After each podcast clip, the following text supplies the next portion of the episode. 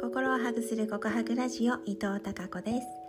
今日もお聞きいただきありがとうございます、えー、最近はですね、えー、仕事から職場から帰ってくる時にもう薄暗くって車のスモールランライトをつけなければいけないぐらいなんですよね。うんそれもそのはずさっき日の入りの時間を見てみたらちょうど5時ぐらいなんです。なのでああそっかそっか。やっぱり薄暗くなるのは5時頃なんだなと思って、うん、今思いました。で今日帰り道が西の空がすっごく赤く燃えててなんだろうあの色。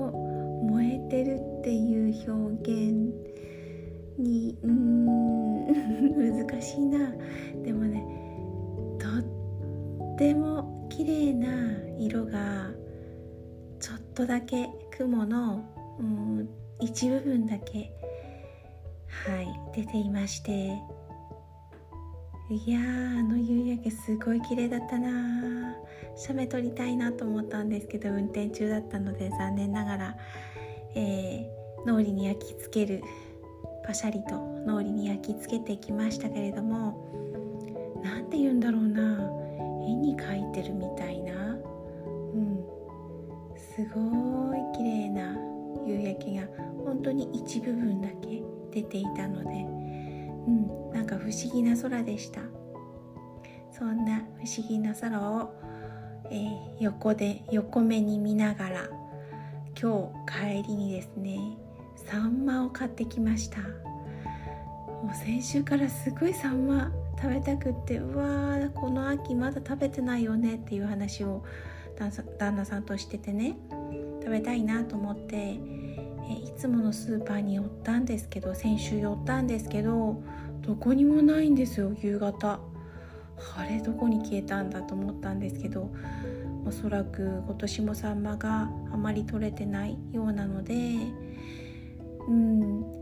仕入れが少ないのかそれとも売り切れちゃったのか分かんなかったですけどその日食べ食べそびれまして今日は別のお店に寄ってみました。通り道なんですけど別のお店に寄ってみたらありましたね。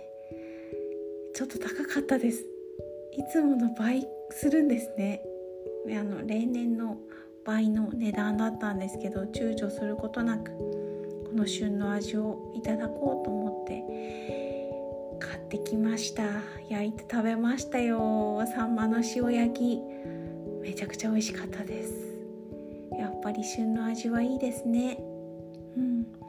えー、目でもそれからお口食でも秋を満喫している最近の私です。